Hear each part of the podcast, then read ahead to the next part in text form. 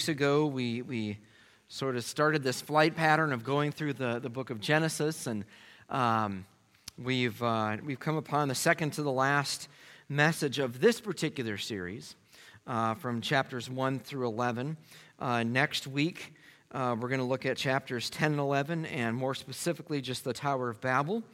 And so, if you are one that likes to read ahead, and uh, plan. You can go through uh, chapters 10 and 11, and then uh, from there we're going to move on to, uh, to other uh, texts before we return back to Genesis. I believe uh, we'll be in Genesis 12. I think starting in September or October, somewhere in there. And so you can be, be prepared for that. And so as we um, go into God's Word today, uh, why don't we uh, ask Him to bless our time together? Heavenly Father, you're good. Uh, your word tells us that it will not return to you void. And so, Father, this morning I pray that you would purify our hearts, our minds, and that you would set uh, the goal of this time together to grow into faith and grow into maturity in Christ Jesus that we would set realistic understandings of what faith looks like after redemption, and that we would uh, wholeheartedly chase after Jesus uh, to follow him in faith. And it's in his matchless name that I ask this. Amen. Well, setting realistic expectations in life is one of the uh, one of the most overlooked yet important things I think that we uh, can do as people.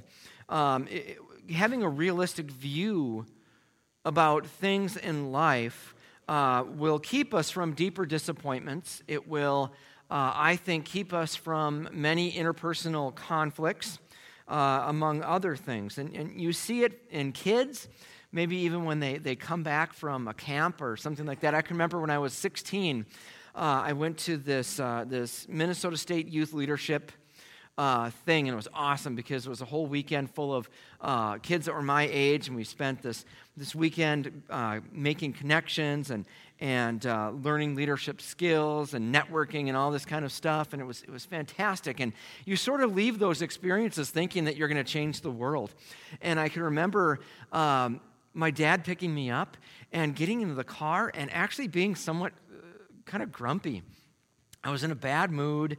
Um, it was, uh, I was irritable. I was not very happy for a few days. And, and maybe it was just the fact that uh, uh, I was 16 and I hadn't slept very much for three days, and, and the hormone drop just kind of made me a little bit irritable. But I think a lot of it also had to do with the fact that I was, I was moving back into reality, that I had just moved, uh, I'd been in this, uh, this great experience for three days, and now reality is, is kicking in. I'm not going to be able to change the world overnight. And, and um, my life was pretty much the same as it was before I, went to this, uh, this weekend.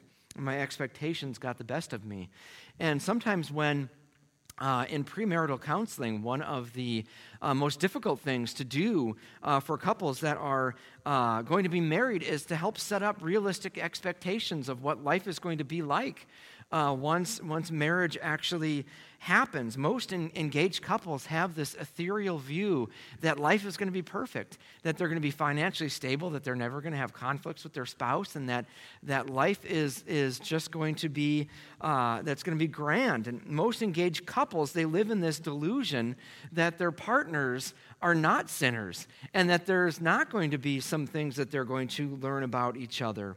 But for any of us who have been married for any uh, sort of time, we realize that our partner is far more wonderfully complex than we ever thought when we were, uh, when we were engaged. And that calls for thoughtfulness about realistic expectations. And uh, if you are uh, not expecting these sort of situations, it's going to rock your, your, your world and, and your relationships. You know, we can often fall into the Christian life like that too, thinking that once we uh, receive the Lord Jesus Christ as our Savior, that all of a sudden things are going to be great. We're not going to sin anymore. Life is going to be fantastic. We're going to be financially stable. Uh, I'm not going to have any more problems with this. Contrary to some prosperity preachers that you might see on TBN, life after redemption is not easy. If anything, life after coming to the Lord Jesus Christ can be more difficult in many ways. Uh, it, it, it could be filled with lots of difficulties. It could be filled with lots of temptations and trials and, and heartbreaks, but there's also wonderful joy that's involved in that too. And in our passage today, God tells us through the pen of Moses uh, and helps us understand what life looks like and how we should approach it after we have been redeemed from the curse of sin. So if you're opened up to Genesis chapter 9, I invite you to read with me beginning in verse 18. The sons of Noah who went forth from the ark were Shem, Ham, and Japheth. Ham was the father of Canaan. These three were the sons of Noah, and from these people the whole earth were dispersed. Noah began to be a man of the soil, and he planted a vineyard. He drank of the, vine, uh, of the wine and became drunk and lay uncovered in his tent. And Ham, the father of Canaan, saw the nakedness of his father and told his two brothers outside. Then Shem and Japheth took a garment, laid it on both of their shoulders, and walked backwards and uncovered the nakedness of their father. Their faces were turned backwards, and they did not see their father's nakedness. When Noah awoke from his wine and knew what his youngest son had done to him, he said, Cursed be Canaan, a servant of servants shall he be to his brothers. He also said, Blessed be the Lord, the God of Shem, and let Canaan be his servant. May God enlarge Japheth, and let him dwell in the tents of Shem and let Canaan be his servant. After the flood, Noah lived 350 years. All the days of Noah were 950 years, and he died.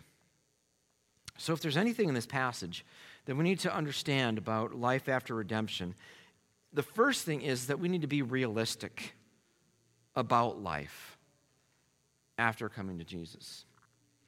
You know, there's a stark contrast here that we find in Noah of who he was before the flood and now who he is after the flood.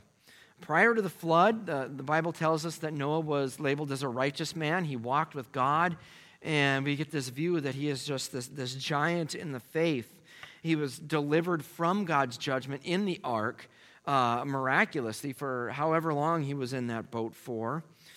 And now, all of a sudden, he's, he's on dry ground again, and the text tells us that he becomes a man of the soil. Now, we don't really know what he did before the flood. We, we can uh, assume that he was a carpenter because how many guys have the, the skill set to build a boat that big uh, in the desert? So he possibly was a carpenter. But here, he's changed his occupation. He's now become a man of the field, he's become a man of the soil. And this is showing now that he is embracing the role that God has given him to be sort of the next Adam. Remember, he said, Be fruitful and go and, and multiply. And here he is just like Adam. He's becoming a gardener, he's becoming uh, a farmer as the catalyst of, of new beginnings in humanity. And of all the agricultural options that he chooses to plant, he plants a vineyard. Um, now, archaeology, it's interesting, has been able to trace back the history of vineyards and has found that vineyards actually find their roots in this very area that Noah is believed to uh, start planting his vineyard. And in planting a vineyard, that isn't necessarily the problem here. Uh, the problem is not even one necessarily of producing wine. Uh, if you look over the span of the Bible, grapes uh, and wine are not viewed as a problem. In fact, in some verses, that actually uh, shows that it's a blessing and a gift from God. But what the problem, though, is, is the same thing that Jesus tells us is the problem with money.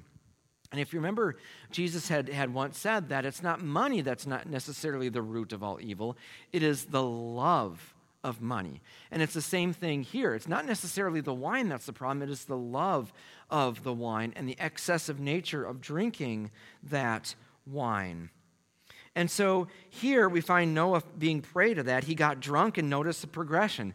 He gets drunk, he passes out in his tent, and this has a, a lot of commentators now um, sort of questioning the authenticity of this text, whether or not this is uh, factual because they look at this and say, How could Noah, this guy who was faithful for so long, um, uh, find himself in this sort of a, a, situation? This can't be the same person. This has to be a fabrication.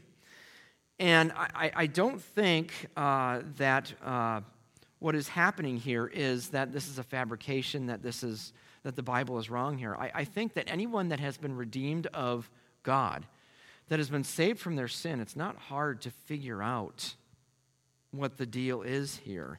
Um, it's not complicated to figure out that righteous people sometimes act very inappropriately and fall into sin.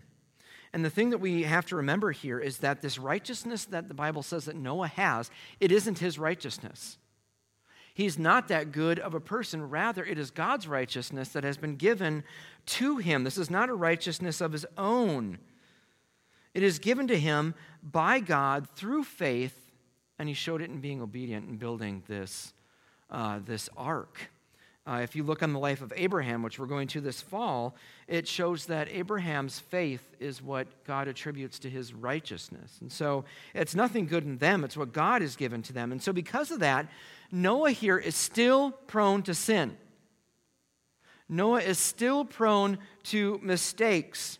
Now, think about that juxtaposition. He is still righteous in God's eyes, that God looks at him as if he is perfect because he has been given the righteousness of Christ, but yet he still makes mistakes. He is still capable of great destruction. And perhaps this story, more so than others, helps you and it helps me connect with people like Noah it makes him look a little more real. It makes him look like a real person. Because those who have faith in Jesus Christ are righteous in his sight. But we still make mistakes. We still hurt others. We're still hurt by others who bear the name of Jesus.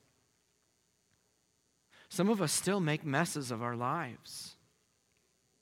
People like us can understand how it is that Noah, this giant in the faith,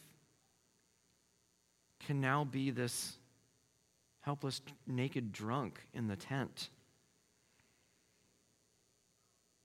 So, this Noah now has stripped himself in a stupor and he's passed out in the tent. It should serve as a warning to us that Noah could not do it on his own.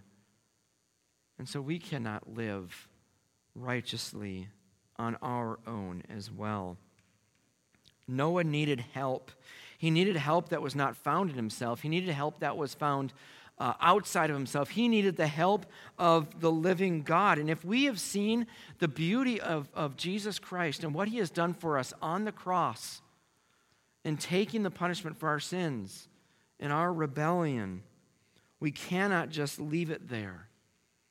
We need God's grace every single day. There's that old hymn, I need thee every hour. But, folks, that's not true. We need him every moment of every single day.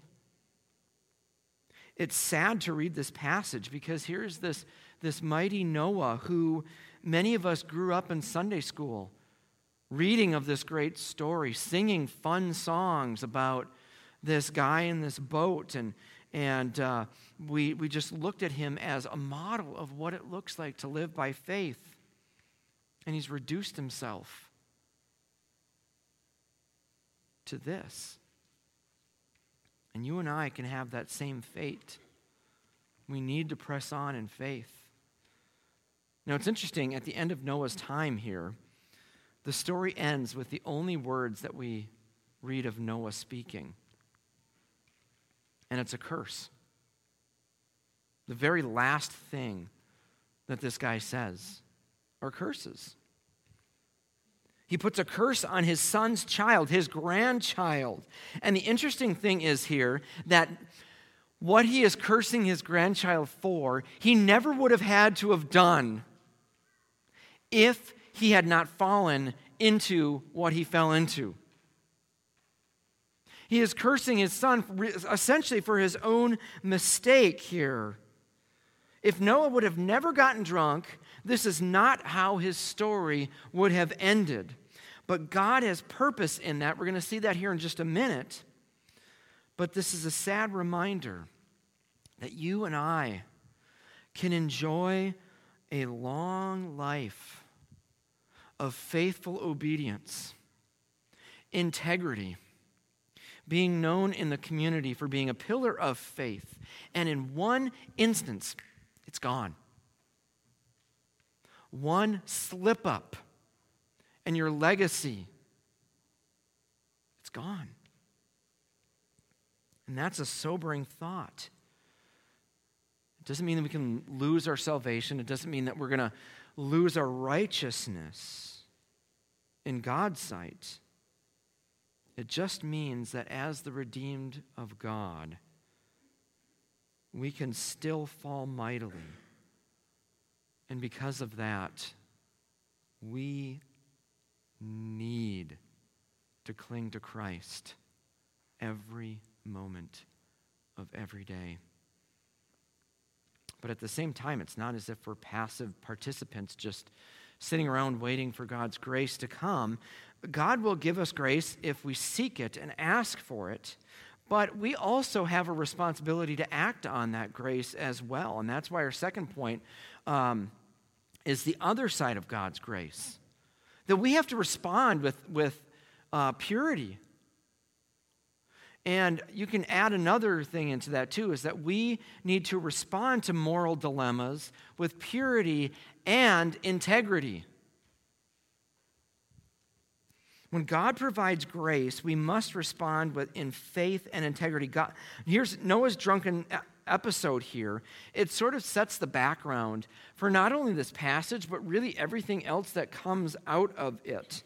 Notice two very different reactions to Noah's um, situation here. Look in verse 22 with me.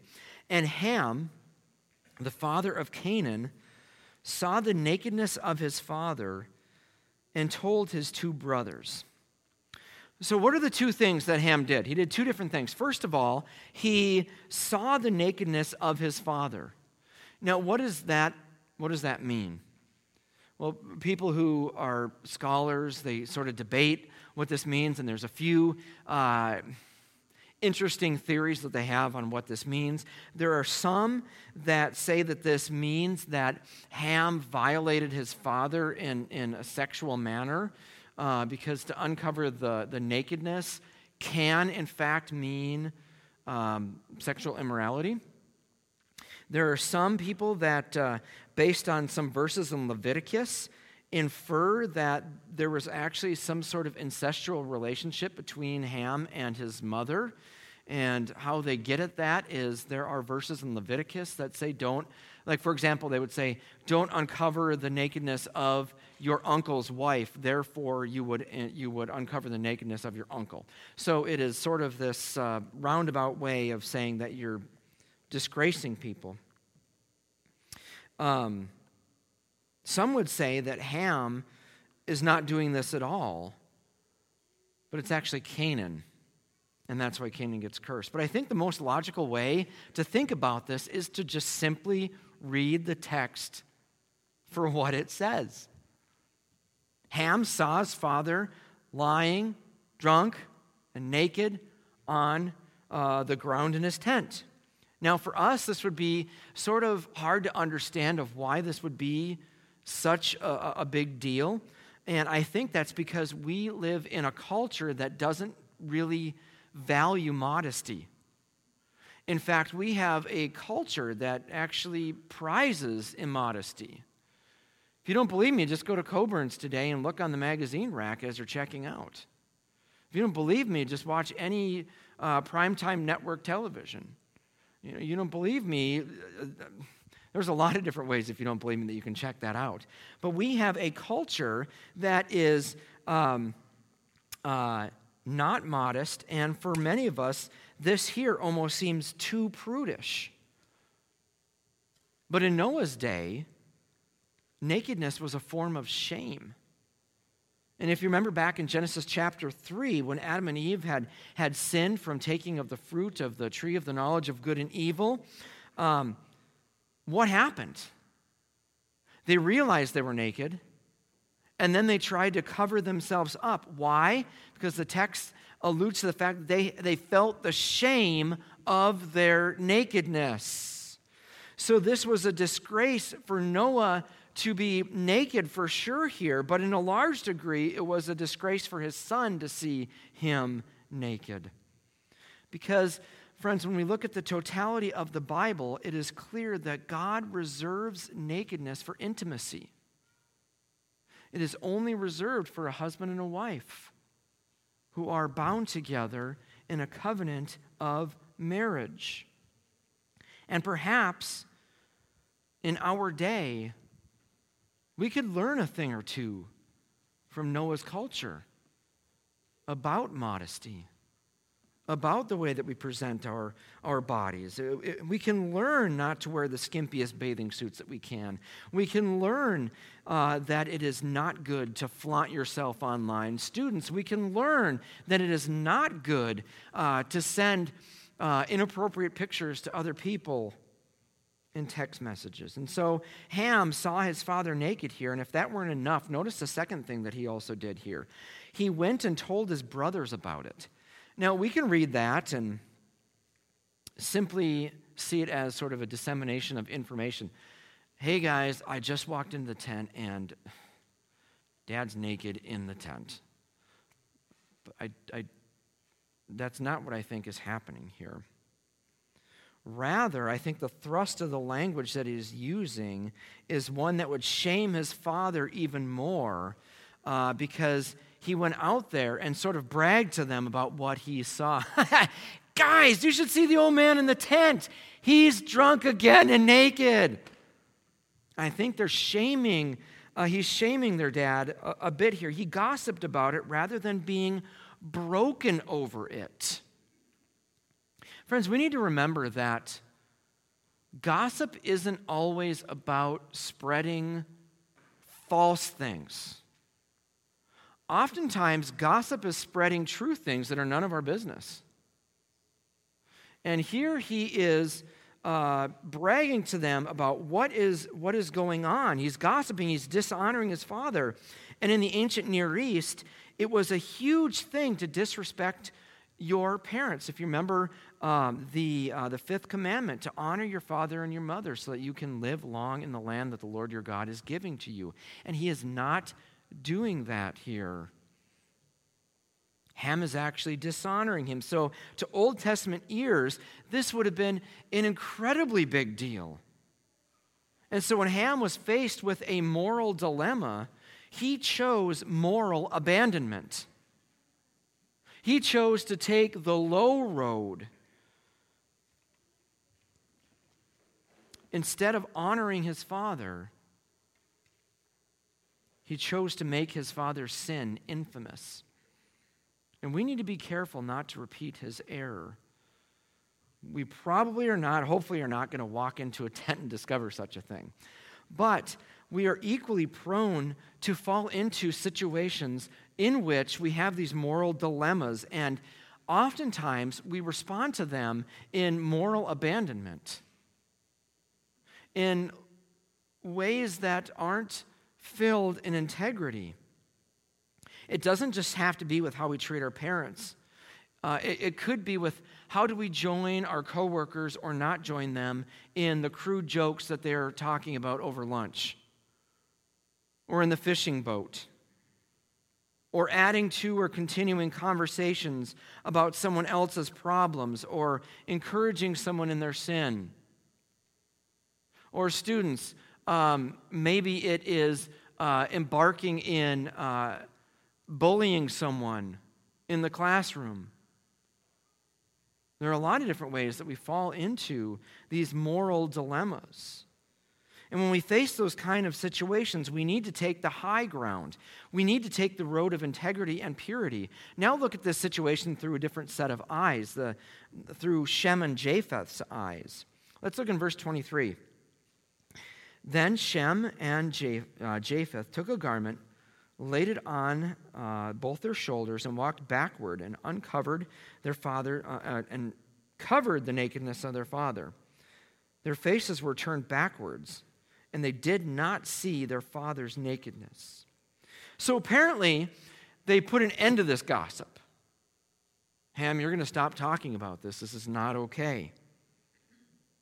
And then they, they took a garment and they put it over their shoulders. They were probably you know, one is over here, one's over here, put it on their shoulders, they walk backwards, and as soon as they see their father's feet, they lay the blanket down. They don't see what's going on there. No harm, no foul. They did what was the right thing. We can see here two sons that have a deep respect for their father. We have two sons that deeply care about his reputation, deeply care about his modesty. And in everything that they're doing here, notice that they are not just being good sons, but they're actually acting like God the Father here. Because if you remember in Genesis chapter 3, uh, Adam and Eve, when they saw their nakedness and they tried to, to hide in shame and they made fig leaves uh, that would cover their nakedness, you remember what happened? God ended up saying, You think fig leaves are going to cover your shame? It's not going to work. So, what did God do? God slaughtered an animal and he made coverings for them based on, on animal skins. And here, Shem and Japheth are doing the exact same thing. They are covering their father's nakedness in the same way that God did for Adam and Eve. You see, this story is not just a children's Sunday school story. This is a picture of what God did for us in Jesus Christ. In the shedding of his blood, we are covered. Our moral failures are covered. In the shedding of Jesus' blood, God no longer sees us as morally naked. We are no longer exposed when you and I have been redeemed by the blood of Jesus and we seek to respond to these situations in integrity and in purity. We can give a powerful testimony to the God who covered us from our sin. Now, think about your day. Think about what are some ways in which you might encounter or fall into situations where this might lead you into temptation, whether it be moral or ethical situations with your coworkers and Maybe it's your, your children, or maybe it be through gossip or jokes, or maybe it be uh, going through uh, passing a bottle when you don't need to do that. There are two choices. You can give in and join, or you can resist and respond in moral purity. Let me encourage you both positively and negatively. Positively, always be alert that these situations can pop up at any time and anywhere. We need to be uh, alert, we need to have self control. And negatively, don't coast. Part of our problem is that we just let our guard down. And when we're not expecting things to happen, that's when sometimes the most damage happens. So we can't coast. We, we, we cannot go on autopilot here. We can't be passive because not only will we have an influence on uh, our relationship with God in that regard, but it will also affect many other aspects of our lives as well. And that's actually leading right into our third point, and that is to grasp the weight of your influence. Grasp the weight of your influence. Verse 24 When Noah awoke from his wine and knew what his youngest son had done to him, and it goes on from there. And the question should, we should naturally uh, ask Actually, let me read a little bit more here. Um, 24. Noah awoke from his wine, knew his young, what his youngest son had done. Verse 25, he, he said, Cursed be Canaan, a servant of servants, he shall be to his brothers. And he goes on in verse 27, and he, and he says Canaan should be uh, Japheth's servant as well, and Shem's. And the question that naturally comes why did Noah curse his grandson? What does Canaan have to do with this? And there are, again, a lot of theories here, but what I think is happening here is, is something to do with um, Ham being Noah's youngest son, Canaan being uh, um, Ham's youngest son, and Noah knows the personalities of all those that are in his family. And so Noah is not necessarily putting a curse uh, in the way that we think about it, but rather he is making a pronouncement, sort of like a prophetic utterance, that based on Canaan's personality, because of Ham's personality, this is probably what's going to happen. Another way to say that is that sometimes you will see uh, a father and a son who have similar tendencies who, uh, or a mother and a daughter who have certain personality traits that are uh, related to each other, certain struggles that they both have. Um, the old adage isn't necessarily false, and if you've spent much time as a teacher in a classroom, that the apple doesn't fall far from the tree, that's actually quite true in, in many regards. Obviously, there are, are exceptions to that, but that is true. There is a such thing as generational sin. And if you know your Bible history, you know that Canaan actually becomes one of the biggest enemies of Israel. And this text points toward that origin, and an origin that lies in Ham, whose personality sets the stage for the morality of the Canaanites on a grand scale. Whatever the point is here, it's clear that Ham's sin is generational. The kind of sin that Ham committed, Canaan was prone to. And our sin, in the same way, it affects other people. We may not see the extent of our personality traits or our issues as they relate to coming generations. Ham didn't. Ham never saw the opportunity to see how cruel the Canaanites were.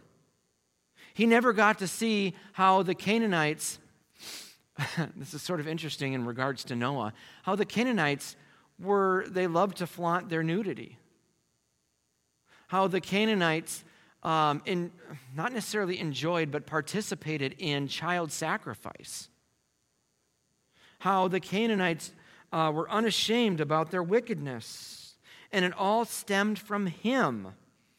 And further, you and I don't always see how our sin adds into the culture of our communities or into our families, but it certainly has an effect on them. Notice in verses 26 and 27, Noah says, Blessed be the Lord, the God of Shem, and let Canaan be his servant. May God enlarge Japheth, and let him dwell in the tents of Shem, and let Canaan be his servant. So you would normally think that they would ask for God's blessing on them, but there's something opposite happening here. Is that uh, Noah is actually blessing God through this. It is the exact opposite of Ham. Ham's sons were cursed. God gets glory because of Japheth and Shem, and it looks into the future here as well. Shem would end up being the ancestor of Abraham, who is the father of faith. Japheth would end up being the, the father of the Gentiles. And one day they would all prosper together, coming under the lordship of Jesus Christ, bringing God's people together as one. And we need to remember that our integrity or lack thereof shows what we believe about God. His mercy, His kindness, His, his excellent greatness throughout our lives. It has opportunity to influence people, whether for the good or for the ill. Uh, look what 1 Peter says in, in, in uh, chapter 4. Since, therefore, Christ suffered in the flesh, arm yourselves with the same way of thinking. For whoever has suffered in the flesh has ceased from sin, so as to live for the rest of their time in the flesh, no longer for human passions, but for the will of God. For the time that is past suffices for doing what the Gentiles want to do, living in sensuality, passions, drunkenness, orgies, drinking parties, and lawless idolatry. With respect to this, they are surprised when you do not join them in the same flood of debauchery, and they malign you. So, so, in other words, we'll go on here in a second. Peter's saying that when you don't join in these things with everybody, they think it's weird. He goes on to say, But they will give an account to him who is ready to judge the living and the dead. So, our, our acts of righteousness, our integrity, our purity, whether they're received by others or they're denied by others, is a witness to God's goodness, whether in uh, judgment or in their faith. So let's put this all, all, all together now um, you and I can still be captivated by sin as Christians. We can respond to it in either disregard or maybe despair, thinking that there's absolutely no hope, or we can respond in purity. But in that decision, it won't just affect you, but it will affect others. One of my favorite movies uh, that's out there is this movie called The Patriot. And I know that many of you have probably seen this. It's a, it's a movie about the Revolutionary War, and, and it was one man's desire to, to keep his, his children out of the war because what he has seen in war and, and the, the killing, the brutality that comes with it. The, the lead is a character named Benjamin Martin. He's played by Mel Gibson. And Martin is this, this famous soldier who is uh, famous for his brutality in wars against Native Americans. In fact, he is so famous for being brutal that he is, uh, where his claim to fame was, was actually hacking up his enemies even after they were dead. Here is a guy that's just known for being this, this brute, but now he's in South Carolina. He, he's, he's settled down. He's, he's a widower and he's a farmer. He has seen the horrors of war. He has intense regret in his heart for his actions and, and what he did in these campaigns. And he does not want his children to join the, um, the Continental uh, Army. His oldest son, Gabriel, ends up joining the war, even outside his father's permission. And so, in an effort to protect his son in the war, uh, Benjamin enlists.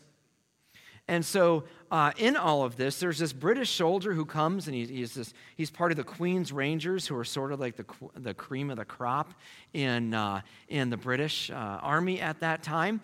And he is also known for just being a savage as well. In fact, there was one town that he went and he killed everybody that was in the town by gathering them in a church building, locking the windows and the doors, and burning the place to the ground one of those people that he had savagely killed in that way was Gabriel's young wife. When Gabriel and Benjamin come upon this carnage at this church, Gabriel wants revenge and he, he runs off to go find this, this Queen's Ranger. He ends up finding him, he ends up shooting him, thinking that he is deceased. And then he gets the bright idea to take off his bayonet and hack this guy's dead body in his revenge and his rage. Well, it turns out this British soldier isn't quite dead, but is more so playing dead. And as soon as Gabriel wants to go in for the damage, the soldier turns around and sticks him with a sword, and Gabriel falls to his death. Benjamin is too far away to uh, do anything about stopping this whole thing. And so he rightfully comes upon his son and is understandably weeping over his son. And later he recounts to a fellow uh, military officer. This is what he says, and it's a line that permeates the entire movie. He says, I have long feared that my sins would return to haunt me, and the cost is more than I can bear. You see, Benjamin Martin realized that sin has consequences, ones that he would never have wished on himself, never upon his children. Sin will always take you further than you want to go. It will keep you longer than you want to stay and will cost you more than you can pay. So, how do we reverse this? How do we act purely when we look upon uh, these sort of situations? Well, what we need to do is trust the same one who covers our sin, the very one who cleanses your moral stains. Jesus Christ is the very one who will keep you from moral stains. He can use your situations for good and not for ill. You will never be perfect, but in Jesus Christ, He can give you self control. He will change you so that you don't desire the evil things. He can change you into desiring what is good. Look at what Psalm 68 says Trust in Him at all times, O people. Pour out your heart before Him. Our God is a refuge. So, how do we live this way? How do we avoid this? We trust in Christ at all times. Though we live in, in reality of sin in this world, there is indeed hope. There is hope in Jesus Christ. There is hope that we can live in integrity. Even if our integrity has come crashing down, there is still hope that it can be restored. Perhaps you're here this morning and you've never heard these words, and, uh, and it sounds so strange to you. Let me encourage you that, that that means that you need Jesus Christ. Maybe you've been walking through your, your days and, and it seems like I just can't keep going on like this anymore. Life just can't continue like this. There is one who wants to redeem you. His name is Jesus. He wants to take you from your sins. He wants to take you from your sorrows. He wants to take you from those things that you face, and He wants to restore you. He wants to make you whole again. Doesn't mean life's going to be perfect, but it does mean that you're going to be perfect in God's eyes. And it means that He will never leave you and He will never forsake you. And that is good news. And it comes through faith and trusting in Him. Trusting that his death on the cross was sufficient for even the worst thing that you have ever done or even thought about. And that his resurrection was sufficient enough to raise you from the deadness of sin and was sufficient enough to resurrect your body when he comes back one day. And maybe you're here this morning and maybe you've been a Christian for a little while. Maybe you've been a Christian for 30 years and you uh, maybe realize that you've been walking away a bit and you see that your life is taking turns that maybe you don't want them to go. Maybe it has taken a turn and you want to, to get back to where it should be. There is hope and it, it's in Christ. He is the good shepherd. Let him bring you back. Go to him. We need to renew that trust and we re- need to renew that faith in him. There is a reality of life under sin, but there's a remedy for that life, and it is in Jesus Christ. Trust in Him at all times, O people. Let's pray. Heavenly Father, we thank you for your grace and mercy. Lord, in, indeed, there's There may be some heavy hearts in here right now. It may be dwelling upon the last few weeks, last month, last year, and realize that there are some things that went down that weren't cool. And Lord, in, the, in, the, in view of that, Lord, I pray that your Spirit would now come to them and reassure them that in Christ Jesus there is forgiveness, there is renewal, there is grace. Father, I pray for those who might not know you, that feel that something needs to change, that they don't want to leave this legacy of how they're living. And so, Father, I pray that they would go to Christ today and that they would come to Him in prayer and in faith, saying, God, I know that you can restart my story. To give them that faith this morning? And Lord, as we leave this place together, would you help us to see the beauty of Christ? That though we were like Noah, drunken and naked on the ground floor of a tent, Lord, you cover us and you cover us completely. Let us relish in that, Lord. Let us delight in you. And it's in Jesus' name that I ask this. Amen. I'm going to ask the worship team to come forward, please. And would you stand with us as we respond to God's word?